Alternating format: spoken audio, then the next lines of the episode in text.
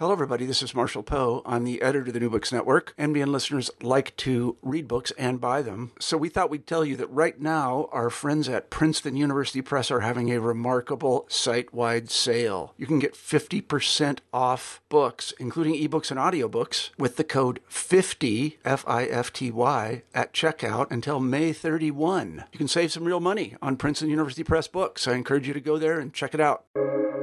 Welcome to the New Books Network. Hello, everyone. Welcome to another episode of New Books Network. This is your host, Morteza Hajizadeh from Critical Theory Channel. Today, I'm very, very honored to be speaking with Dr. Tony um, Spawforth about a wonderful book uh, he published with Yale University Press this year. The book is called What the Greeks Did for Us.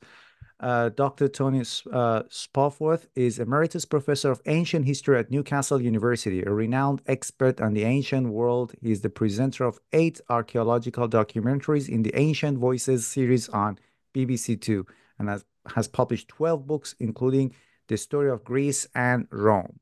Tony, welcome to New Books Network. Um, thank you, Morteza. It's um, great to be with you. Uh, this is a fascinating book. When I was reading the book, and I also was talking to a friend of mine, I told him that I would, I told him that I was reading this book, and of course, the title of the book reminded him that of that famous, uh, I think, Life of Brian movie line.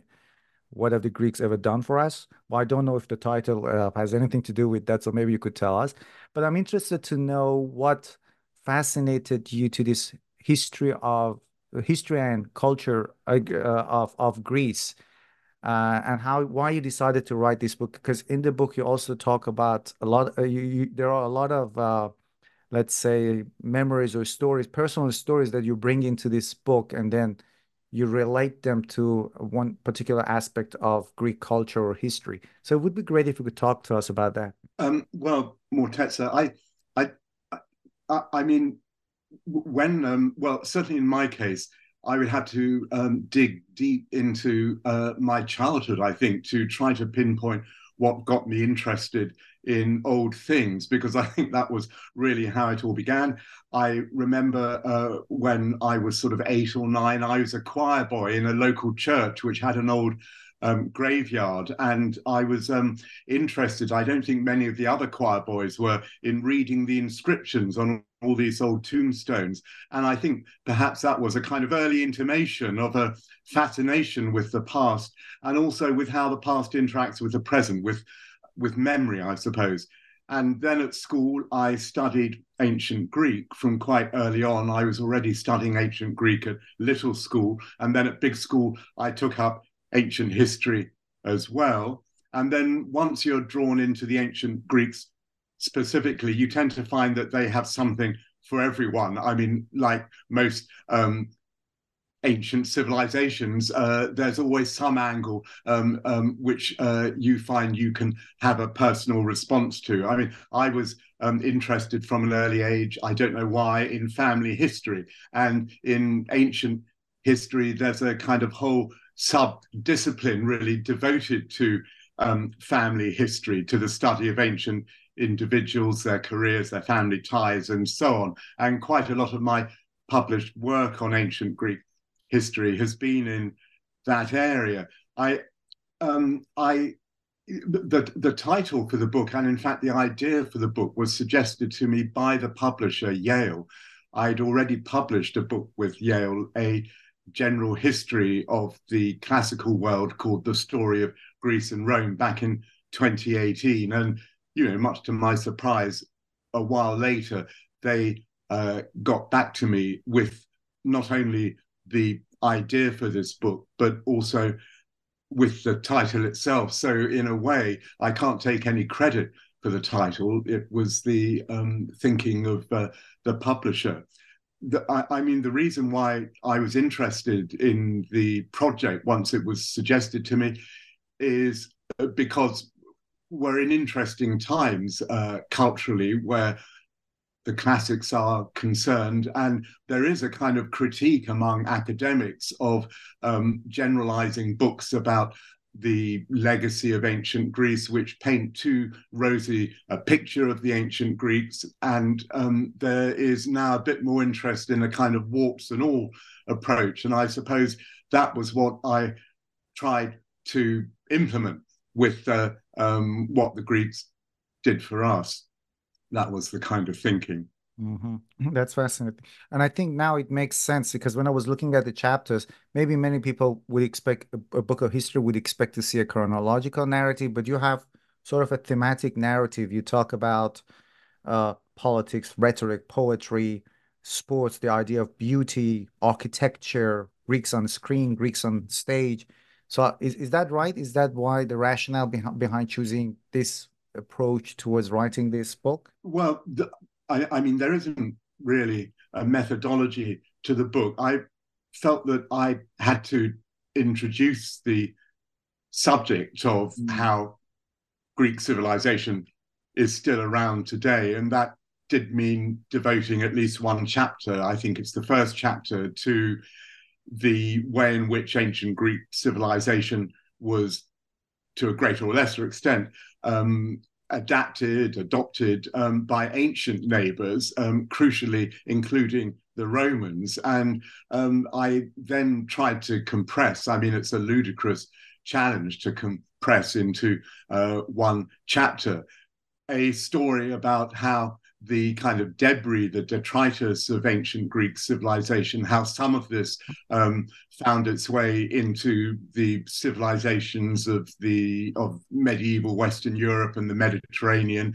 uh, including um, the um, civilizations of medieval Islam, and um, how um, eventually um, we get to the 19th century where um, Greece and Rome, at least um, in the West, are core components of um, education. And um, in a way, um, the world is being seen by educated people through a sort of ancient Greek and Roman filter. And from that down to today. And then with the uh, bulk of the book, um, whatever, I think 13 out of its 14 chapters. As you say, I thought that the best way to dip into the uh, uh, meaning of uh, ancient Greece today was thematic to look at different areas of cultural activity broadly defined, um, from things like Olympic sports to um, the restaging of ancient uh, Greek plays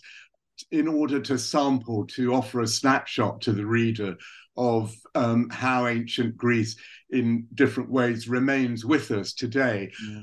And that really was what I was trying to do with the book, um, not to show in great detail how, for instance, ancient Greek science has influenced uh, human, uh, I, I, mean, has influenced, uh, say, uh, research into astronomy over the millennia, but um, exactly um, what the ancient Greek legacy means means today. And of course, it's a ludicrous proposition to try to do that between two covers, not least because the ancient Greek legacy is something to which many different countries today and cultures today can lay claim to a greater or lesser extent. I mean, I was thinking in advance of this um, interview that um, I say nothing, for instance, about Russia.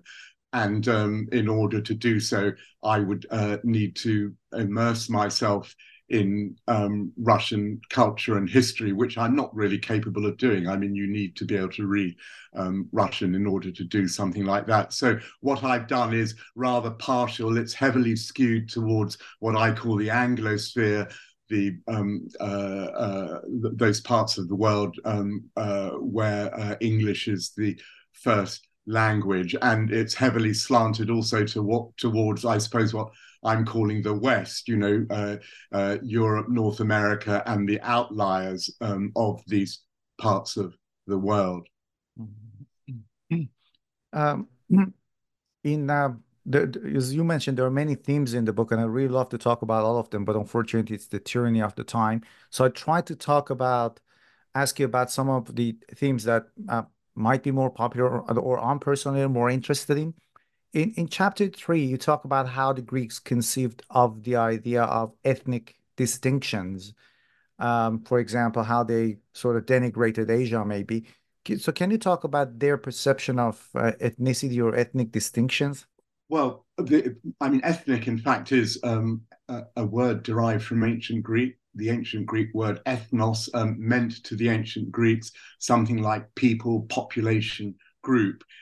Now, when talking about sensitive subjects as potentially um, uh, thinking about ancient Greek ethnicity can seem to be in a modern context. I think it's important to yeah. understand that any kind of generalizing about the ancient Greeks and um, what they thought um, is um, dangerous. It's as um, fraught with risk as generalizing about what people think today. And you have to allow always for complexity and nuance, and at least where the ancient Greeks are concerned, for the limitations of the evidence. But once um, all those provisos have been taken into account, you can say for sure that the ancient Greeks were fascinated by what we call ethnicity, uh, by which is meant the observation and the description of what made one population group differ from another. So, cultural traits, somatic traits, and so on.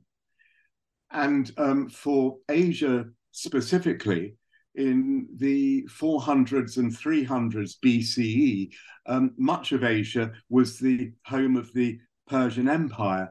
And um, what you find is the ancient Greeks um, based in Europe.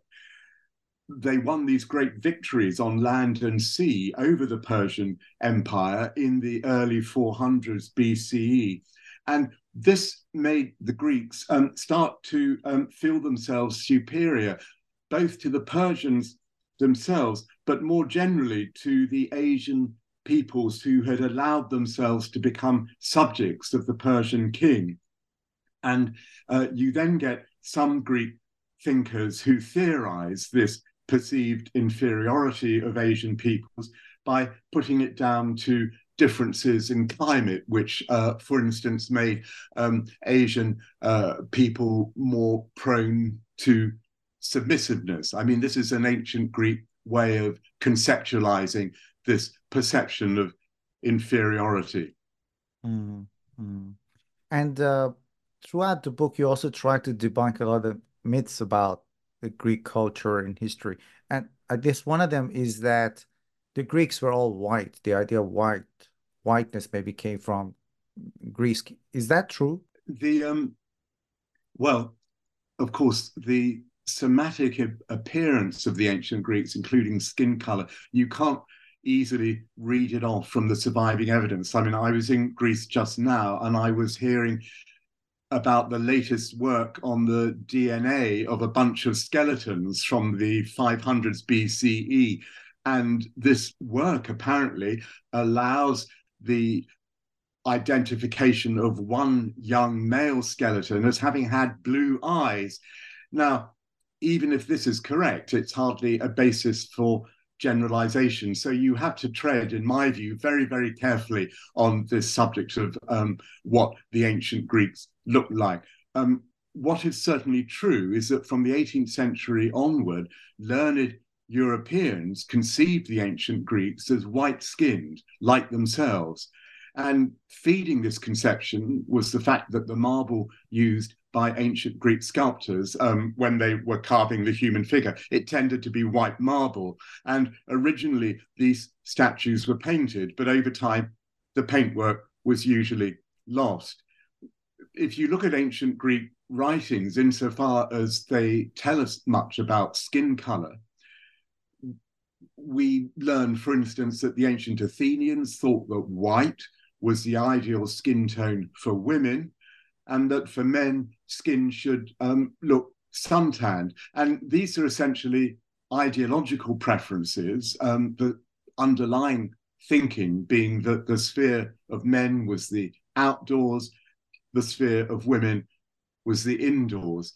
So, as I say, you have to be very careful in drawing inferences either from depictions in ancient Greek art or from ancient Greek writings about what the ancient Greeks looked like. It's um, a, a, a tricky area. But yes, uh, the um, whiteness of um, the ancient Greeks has been a kind of it, it, it has been a uh, almost it's become almost mythic really um, uh, uh, in um, traditional uh, Western thinking about the ancient Greeks, and now it's being fairly rapidly overturned because you've got all these uh, new scientific techniques, for instance, which pick up traces of color on these white marble statues. So you can hardly go into a major museum today with um, an important collection of ancient Greek sculpture without being um, confronted by attempts to reconstruct the um, original color scheme, the original paintwork of these figures. So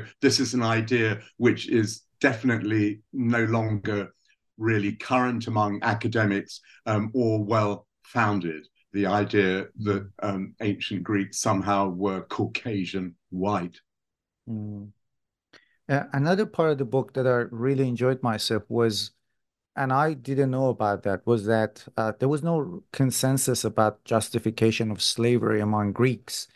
And again, just to show how important Greek culture and history is to us even today, again, it was interesting to me to find out that um, American Americans who were pro-slavery activists in the 19th century, maybe you turned to to Greek to justify this slavery. Can you talk about uh, the, for example, uh, the, the the the way debates were being had about slavery in in in ancient Greece and how maybe more modern Americans used it pro pro I mean pro slavery activists used used those arguments to their benefits. Well, I, I think it has to be stated clearly that ancient Greece it was a slave owning society, as was ancient Rome subsequently, and there was never an abolitionist movement. And to talk about a debate, evidence for an ancient Greek debate about the rights and wrongs of slavery, I think would be uh, to push what evidence we have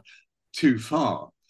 What we do know, and we know it um, from uh, one ancient Greek philosopher only, Aristotle, who wrote and thought in the 300s BC.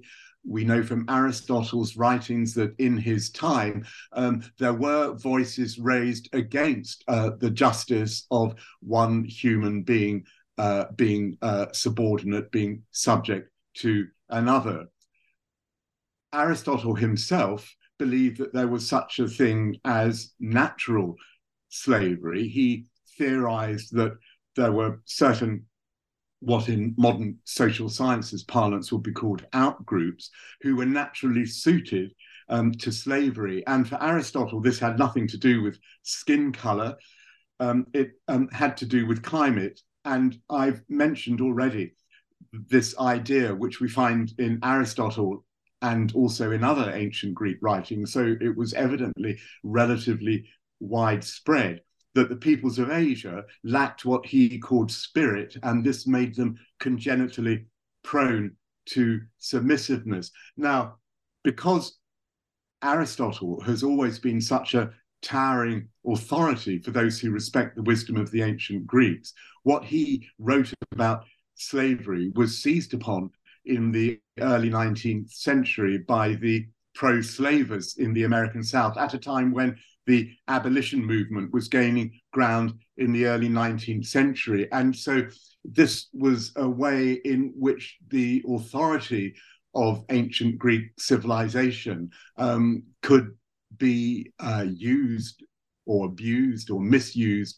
um, to uh, support um, a certain way of thinking in um, more modern times. Uh, that I think is the story. The story there. So so Aristotle, because he had these views, nowadays, I mean, can be viewed um, slightly more ambivalently than I think he might have been viewed in the past when uh, uh, um, he, he, his uh, his function as a kind of legitimator of certain more recent ways of thinking went relatively unchallenged. I mean, that's no longer the case today, obviously. Hmm. Um, another one of the uh, myths that you tried to debunk in the book, maybe, is the idea that ancient Greece was uh, was a haven for hom homosexuality, but apparently wasn't, uh, despite popular belief. Can, can you talk about this part of the book, please? Uh, well, again, I mean, this is a this is a complicated area, and it's also an area which is very much subject to ongoing research and revision. It's uh, it was only in my lifetime, my adult lifetime, that the first English language scholarly study of what we call homosexuality in ancient Greek times was published. And we have to bear in mind that some of our ways of thinking about sexuality are decidedly modern. Homosexuality is a 19th century concept, and what it did, it it diagnosed same-sex desire as a kind of medical condition. Now, in ancient Greek society, before the triumph of Christianity, um, you get the treatment of male desire for males as something essentially natural. It was taken for granted that sexually active males could be as attractive, uh, attracted, I should say, to young males as to young females.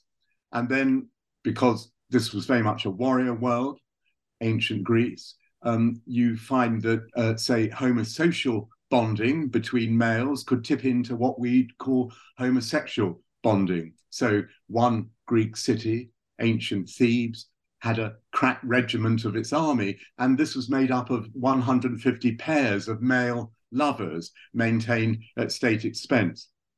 Now, on the other hand, ancient Greek ideals of honor and uh, of masculinity meant that some expressions of same sex desire between males could meet with social disapproval. So a free male of citizen stock who allowed himself to be sexually penetrated was seen as unmasculine and as dishonoring himself. And in that sense, ancient Greece wasn't a homosexual nirvana. And more broadly, men who behaved in public in an effeminate way through their dress or gestures, for instance, that seems to have attracted disapproval. And well, there's then the question of same sex relations between females in ancient Greece, and these aren't well documented. You have a female poet called Sappho, who, whose poetry praises the beauty and the allure of unmarried girls. And this has been seized upon as uh, um, having uh, uh, what in uh, modern parlance uh, we would call uh, lesbian um, overtones or undertones, although the interpretation of this poetry isn't in fact straightforward. I mean, it's not clear, for instance, that ancient Greeks themselves saw Sappho's poetry as a celebration of female desire for females. So always this question of interpretation um, is not straightforward. And if you want to use how the ancient Greeks thought about these things, um, to think about these things in our own time. You have to be um, prepared to do, as it were, the heavy lifting. You've got to be prepared to kind of dig down and take cognizance of um, what is uncertain as well as what is certain. Um, let's talk about the idea of rhetoric that's obviously has been really, really important to Greek, and also it left its influence on Western culture as well. So why was this idea, the idea of being able to make a sound argument, important to them? And what does it tell us about their attitudes towards uh, the idea of truth? I think with rhetoric, which comes ultimately from um, uh, the ancient Greek uh, sense of um, speaking or saying.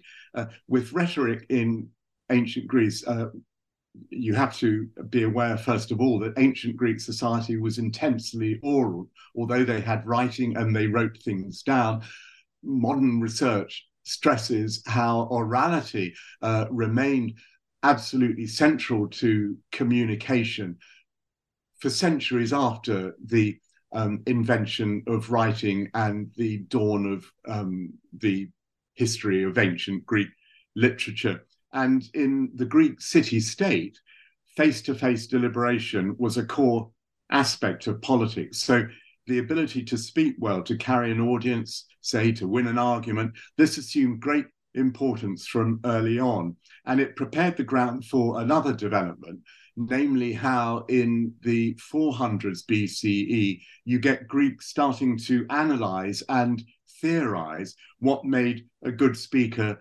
and a good speech. And this is something to do with an analytical cast of mind or propensity, which in certain parts of ancient Greece came very much to the fore from the 500s BCE onwards, this analytical compulsion. And thinking about what made a good speaker and what made a good speech gave rise to a demand for teachers of what the ancient Greeks were now starting to call rhetorikai, which uh, means essentially the skill of speaking in public. Now, once this happens, at the same time, um, you find thoughtful Greeks who um, see the danger of rhetoric. And the danger for these Greeks um, was that um, you could get a skillful or well taught speaker who could persuade good people to do bad things. And the ancients came to see this as a weakness, in fact, of democracy. And it has this point of view, obviously, a continuing uh, resonance today. Now, rhetoric also colored truthfulness in ancient Greek history writing in the sense that, well, the most obvious sense is the way in which, um, in the 400s BCE already, you find Greek history writers who openly admit to inventing the speeches which they give to their historical characters. But more broadly speaking, in ancient Greek history writing, you get some ancient Greek historians whose uh, texts are very obviously uh, composed in the light of um, a rhetorical training in one form or another. You get exaggeration, you get um, drama, you get color, all of which um, is aiming to uh, create a certain kind of mood in the audience or readership for the text. Uh, so, so, uh, so, so, in that sense, uh, there's a there comes to be a, um, a, bit of an overlap between rhetoric and um, uh, history writing. And what you also have to remember, finally, and this is terribly important, is that um, all educated Greeks, the educated elites of the ancient Greek states, um, they all came to be um, thoroughly educated in rhetoric because um, uh, political leadership, as I've been explaining, um, required rhetorical skills. If your city was sending you off to on an embassy to King Alexander to ask for something for um, your city state, uh, you needed um, to uh, be able to uh, offer an eloquent speech before the king.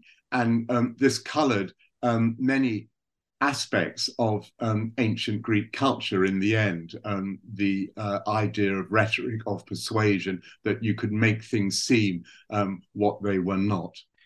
Uh, it, it, was great that you talked about the idea of rhetoric and how important it was. And I think it would be remiss of me not to ask you about uh, the great work of literature, Iliad's, uh, Homer's Iliad and Odyssey. You you talk about that in your book. You say that the these two works provide a, both a literary and also a moral education for the Greek.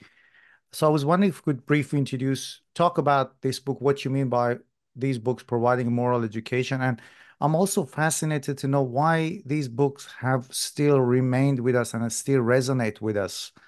Um, well, I think with Homer, we need to start by realizing that the ancient Greeks, they saw Homer as the king of poets. And poetry in ancient Greece was not a cultural outlier, as with due respect to today's poets, it perhaps is today. You have to remember that um, when Greeks started to write literature, they always wrote poetry the surviving plays, for instance, from the glory days of Athenian drama from the 400s BCE, uh, Aeschylus, Sophocles, Euripides, they are they're all written in poetic format. And um, the ancient Greeks look back on Homer as the master of poetic language. His, uh, his poetry was drummed into them as part of their education. So all Greeks could quote Homer but his value lay not just in the beauty of his language, but also in his morality. And this is because Greeks found in Homer, I suppose you could say, a collection of examples of how to act and not to act in relation to others, including um, in relation to the gods. So he was a kind of Greek Bible in the absence of any actual Bible, in the sense of a collection of sacred precepts revealed by the divine, as you have with the Old and New Testaments or with the uh, Quran. Um, now, it, it, it, it's, I keep saying things are hard to explain, but it is hard to, I think, sum up at any rate um, why Homer um, has had such an influence and continues to be read even today. But you've only got to think of the repeated appearance of new translations of both the Iliad and the Odyssey to appreciate the continuing pleasure and value which readers find in Homeric poetry. And I'm just talking really about translations into English, um, the ones which I'm aware of and come across from time to time. And I think to explain this continuing popularity, I mean, I would start by saying, above all, the Iliad and the Odyssey are just terrific pieces of storytelling. They have almost everything. You've got fantasy worlds, but you also have this extraordinary humanity. You have war, you have violence, uh, what you have suffering, you have cunning, sex, you have family, you have heroic males, you have seductive females. And you only have to think of some of today's writers to see how you can spin this material to fit contemporary concerns. So just now you have um, uh, an academic in the States, Emily Wilson. She's just translated the Odyssey with an avowedly feminist slant. So uh, the hero Odysseus emerges in uh, Wilson's translation with his heroism somewhat tarnished. You have Madeline Miller, an American author who's turned the Iliad, sort of homosocial relationship between Achilles and his uh, bosom friend Patroclus, into a gay romance and so on. Yeah, I, I, I, actually wanted to mention the new translation, which you just did. It it, it is fascinating how this work has still uh, remained with. I mean, it still has influence on us, and how many times it's been um, sort of you know rewritten in, in, to to to kind of highlight different aspects of it, as you just mentioned. Um, let's talk about the Enlightenment. So is, is this true that the scientific revolution and also the Enlightenment sort of started because European thinkers decided to get rid of the ancient Greek knowledge, science, and wisdom? I, I think what is true is that from at least the 1500s on, you start to get the scientific advances of more recent times. And what these do is they correct and in important areas they supersede ancient Greek wisdom. So, ancient Greek wisdom on, for instance, astronomy had continued to be a guide for the medieval uh, world, both um, the world of Islam and uh, the world of um, Christendom. But from the 1500s on, you start to get new discoveries which are making some of this wisdom obsolete, such as um, it becomes accepted that the Earth rotates around the sun, not the other way round, as um, the ancient Greeks believed. You get Western medicine finally discarding a central tenet of ancient Greek medicine, which was that the human body is made up of different types of what the ancient Greeks called juices um, or uh, humors as they've come to be known. And um, the ancient Greek idea was that um, good health was a matter of keeping these uh, different juices in a state of balance.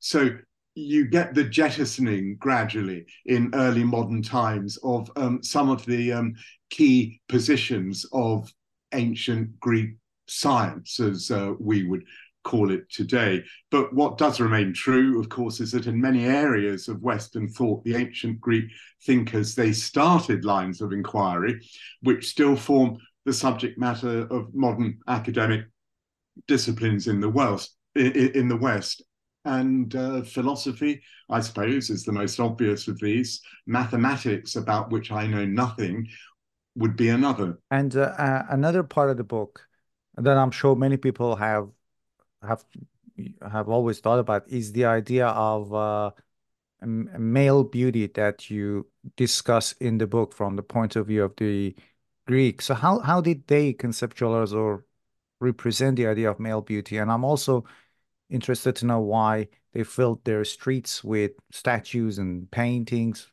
Was it a political? Uh, was there a political message to this? I think, first of all, it has to be grasped just how exceptional this ancient Greek appetite for the depiction of undressed males was. I mean, there was nothing like it in any other ancient culture that we know of. And, you know, that goes for ancient Chinese civilization as well. And the ancient Greeks, they had this, it was a sort of voracious appetite for representations of young males in the prime of life. And the fact that these representations from the start were of naked bodies, it indicates a society which was deeply appreciative of male beauty in all its aspects. And um, this deep appreciation, I don't know, it seems to have created a cultural climate in which artists felt free to experiment and to explore. And one extraordinary result of this uh, freedom to experiment and explore was the gradual mastery by ancient Greek artists of the illusion of realism in the depiction of the human form. And where male beauty was concerned, this took the form of anatomical curiosity, and it must have taken the form of observation from life. And then once um, you get Greek sculptors by the early 400s BCE able to realize in marble or bronze a lifelike depiction of male beauty, you then find them experimenting with different versions of ideal types of male beauty. And it's very hard for us because if ancient Greeks wrote about these things, the thinking behind their appreciation of young male beauty and its depiction in art, those writings don't survive. What we just tend to see are, for instance, you know, one Greek sculptor will come up with a rather kind of stocky architectural looking uh, construction of um, male anatomy. Um, a later sculptor will come up with um, um, a sort of taller, thinner, more attenuated type of um, male physique. We can't entirely get at the thinking uh, always, as so often with ancient Greece, um, behind these cultural preferences. As, as far as the ubiquity of this kind of imagery is concerned, it's important to know that much of the public art of a Greek city, it took the form of offerings to please the gods in their temples and shrines. So context was religious, rather like medieval art in um, Western Europe was essentially Christian art. They also um, like to put um, sculpture and statuary um, to mark uh, burials. So you get cemeteries full of um, statuary and um, um, sculptured monuments. Now, wh- where the patron of an artwork was a Greek state, you certainly could get politics creeping in. So we know that Greek states, for instance, expressed their rivalries through competitive offerings in shrines, religious shrines, common to all the Greeks, places like Olympia and Delphi. So there's a political edge to the display of and the commissioning of a monument, say by Athens, which is directly opposite in Delphi, a monument put up by the Spartans, because the Spartans and the Athenians were great rivals in the 400s BCE. And when you get Greek monarchs, um, uh, when you get monarchy as a powerful uh, and indeed dominant um, uh, uh, form of state with, say, Alexander the Great, um, you get um, kings who are um, interested in controlling their image. Alexander, for instance, we're told, um, controlled his image by appointing, in effect, court artists to paint and to sculpt him. I mean, it's hard to answer quite why Greek cities were so full of public art. There's um, been nothing quite like it either before or since. And because the ancient Greeks clearly took for granted this explosion of um, painting and uh, sculpture in public, they tended not to um, think it um, needed explanation in their writings. One answer to me um, might be an appreciation of artistry for its own sake, especially once Greek artists were able to create the illusion of realism. And it is clear from reactions to artworks in ancient Greek writings that ancient Greeks could be moved to wonder by this kind of art. For instance, they would praise statues which seemed so lifelike as to be about to move or say um, paintings which could fool wildlife. So you get stories of marvelous paintings where birds, real birds, would come and peck at painted fruit, for instance. Um, so uh, this illusion of realism was something which really fascinated the ancient Greeks and caused them to marvel. Um, I have another question. I, I, I, I myself, my my initial, let's say, or when I was uh, in in primary school and then secondary school, my initial knowledge of the Greek culture mainly came from classic Hollywood movies. And to, to what extent do you think uh, Hollywood mo movies, especially classic Hollywood cinema, accurately depict or even popularize our passion for the Greek civilization? I think film, I mean, my sense is that film certainly helps to popularize ancient Greece, keep it in the public eye, or introduce it to the public eye. It's a hunch. I mean, it's hard to prove. What you can do is you can look at box office figures, which can be very impressive. And you can look at the fact that as soon as you get a movie industry coming into being early in the 20th century, you start to get films being made of um, ancient Greek stories, what we call ancient Greek mythology, but also ancient Greek history. I think the first film about ancient Troy, the subject of um, Homer's poem, the Iliad, it's made before the First World War.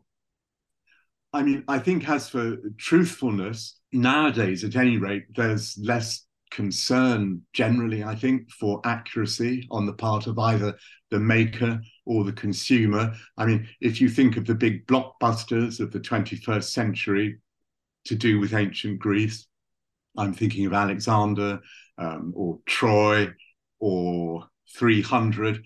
They all took liberties to a greater or lesser extent. I have colleagues, academic colleagues um, who are uh, or can be um, horrified by these liberties. I personally think, as someone who made a living from teaching uh, undergraduates about the ancient world, um, that anything that brings the ancient world to life um, should uh, be, in a way, lauded, should be welcomed.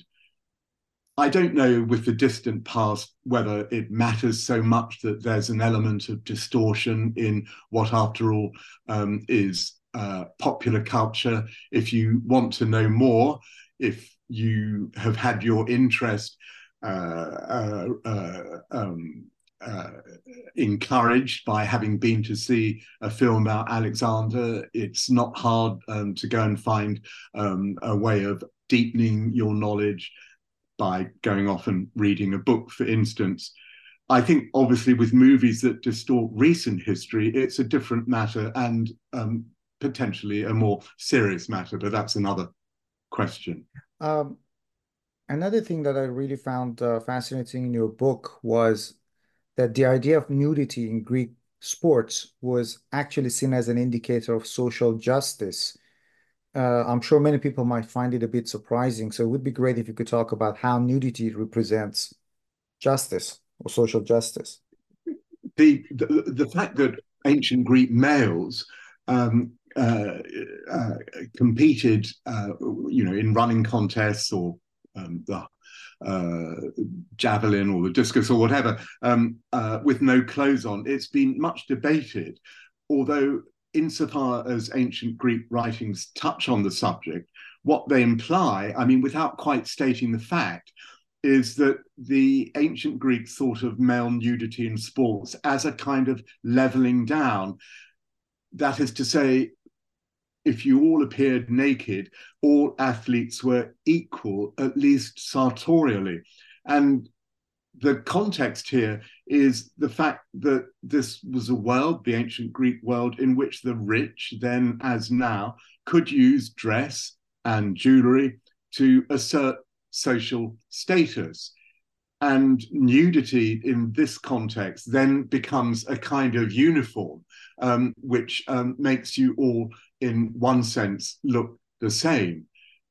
I mean, you would have to imagine um, that even loincloths, which we are told Greek athletes originally did wear before nudity became the norm, that even loincloths um, could be made in such a way as to um, uh, express social difference. But there's not much point in speculating there. We simply don't have the evidence. But this is now the way in which um, ancient Greek nudity in sport is thought. There have also been um, ideas that it somehow made um, whatever the sport in question was more comfortable. Um, I used to have a, a, colleague, sadly no longer with us, who um, tried um, running um, somewhere in the north of England um, with no clothes on um, to see how it went. And um, uh, well, I mean, all he could report was that uh, it didn't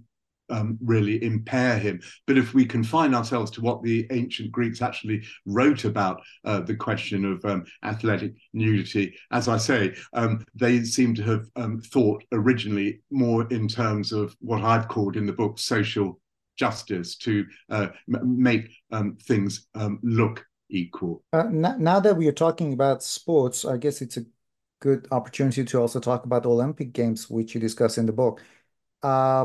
How what what new elements were how did they differ let's say from the greek olympic games and what new elements were introduced? And i'm particularly interested in this story of how the nazis distorted olympic games and that character pierre do if i'm pronouncing the name correctly coubertin that you talk about in the book. Would be great if you could um, talk about this part of the book. It's important to understand that the modern Olympics, they were never intended to be a slavish revival of the ancient games at Olympia in the Peloponnese in southern Greece. And some very obvious differences are the inclusion of um, modern events for women and the admission of females as spectators. At ancient Olympia, the audience was also exclusively male, um, as well as uh, the contestants being male only. And the modern games also include numerous new types of contests, such as Olympic swimming or Olympic gymnastics. And they also exclude some of the most popular contests in the ancient Olympics, namely charioteering. And last but not least, today's Olympic contestants keep at least some of their clothes firmly on. So, those are just some of the ways in which the idea of the ancient Olympics is uh, reshaped for um, a modern, a contemporary world. Now, um, the um, driver of the uh, creation of the modern Olympics, I mean, the first modern Olympics took place in 1896. He was a French aristocrat, a baron called Pierre de Coubertin. And what really interested him was the promotion of fitness, and not least um, how um, to make um, Frenchmen more fit.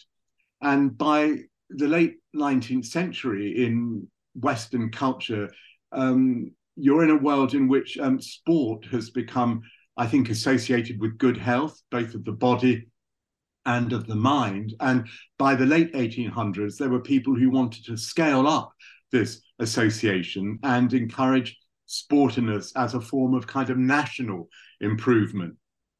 And this was a time when the ancient Olympic Games were more or less common knowledge in the West.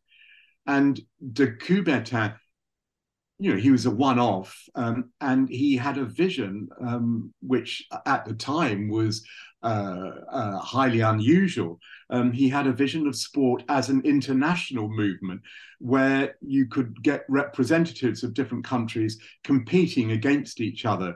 And the ancient Olympics provided a loose model because there too the contests were organized on an interstate basis. You have Athenians competing against Spartans and so on. And the attraction of the ancient Olympics was that they offered this precedent which had all the prestige of ancient Greek civilization behind it at a time in the late 19th century when admiration for ancient Greece was still pretty universal among educated people in the Western world. And so, what they did was um, to legitimize, in fact, what was a novelty um, at the time of the first modern Olympics in Athens.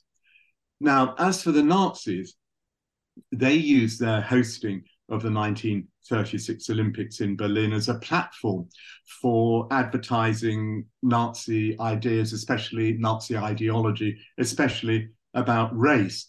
And this is nowadays well understood and um, it's been well studied.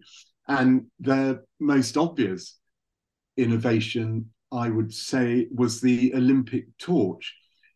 Now, there was no such ritual of uh, torch bearing in the ancient Olympics, nor was there such a ritual in the modern Olympics prior to Berlin 1936. And the Olympic torch, this is the ceremony which sees the lighting of a flame inside the archaeological site of ancient Olympia in modern Greece. And in 1936, relays of athletes then ran holding the torch until finally it reached Berlin. And there, the last relay runner, he, um, he used the flame to light a fire in a tripod at the Olympic Stadium. And you have in Hitler's presence, you have the president of the German Olympic Committee then making a speech in which he tells the audience of tens of thousands that what this ceremony of the torch had done was to create a um, a, a, kind of spiritual bond between the German fatherland and ancient Greece. And he then went on to say that ancient Greece had been settled nearly 4,000 years earlier by immigrants from the north. And this uh, was um, a whole ideological strand in Nazi uh, racism and eugenics, um, which actually made the ancestors of modern Germany also the ancestors of the ancient Greeks. Well, all this nowadays, I mean, it's not laughable because unfortunately, um, racism is um, uh, far too prevalent still in the modern world. The interesting thing about this invented tradition by the Nazis of um, the Olympic torch is that it didn't lapse with the defeat of Nazi Germany in 1945. I mean, as we all know, it remains very much a part of today's Olympic movement with the ceremony in um, the archaeological site of Olympia, um, where you have um, young Greek women um, dressed in sort of ancient Greek looking garb and the um, uh, uh, the torches lit and uh, then nowadays it may well end up um, on a plane um, given the globalization of the Olympic movement and um, the fact that hosts now include places like Tokyo and Beijing and so on.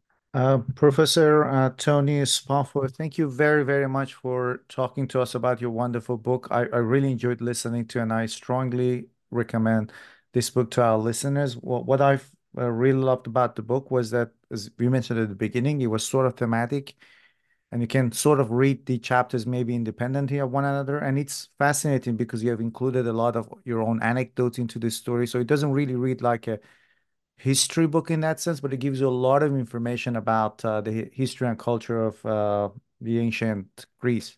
Thank you so much for your time. Thank you, Morteza, and um, I'm uh, very appreciative of the interest um, you've taken in the book. Thank you.